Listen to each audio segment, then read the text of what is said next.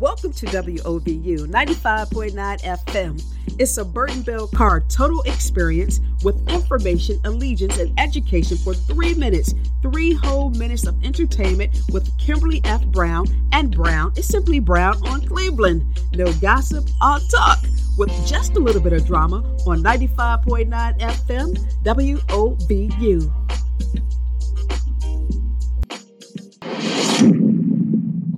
Let's talk the 11th Congressional District. This is just Brown on Cleveland.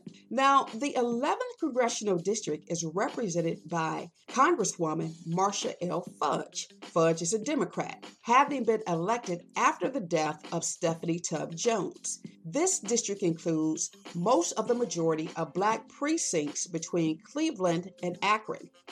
It also has the largest population of Jewish residents of Ohio's congressional districts.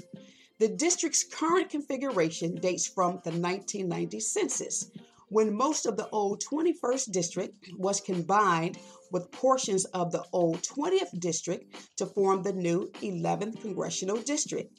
Now, much of Akron was added to the district when the congressional map was redrawn after the 2010 census when Ohio lost two seats in the House of Representatives. Now, the 11th congressional district is the most Democratic district in Ohio and the 19th most Democratic district in the nation.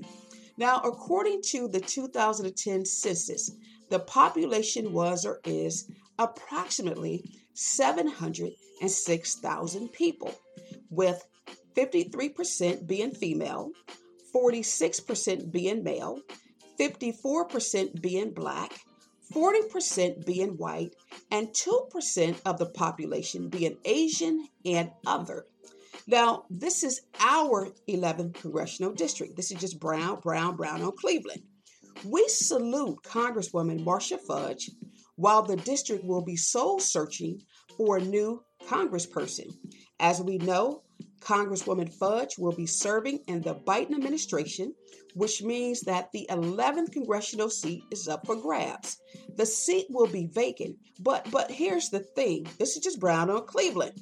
Ohio's Governor Mike DeWine would hold a special election forthcoming in 2021, and we have to decide who the next congressperson will be. Now, let's remember the history of Carl Stokes, Louis Stokes, and Stephanie Tubb Jones, and the fight to keep the 11th congressional district so we may all be represented equally. This is just Brown, Brown, Brown on Cleveland.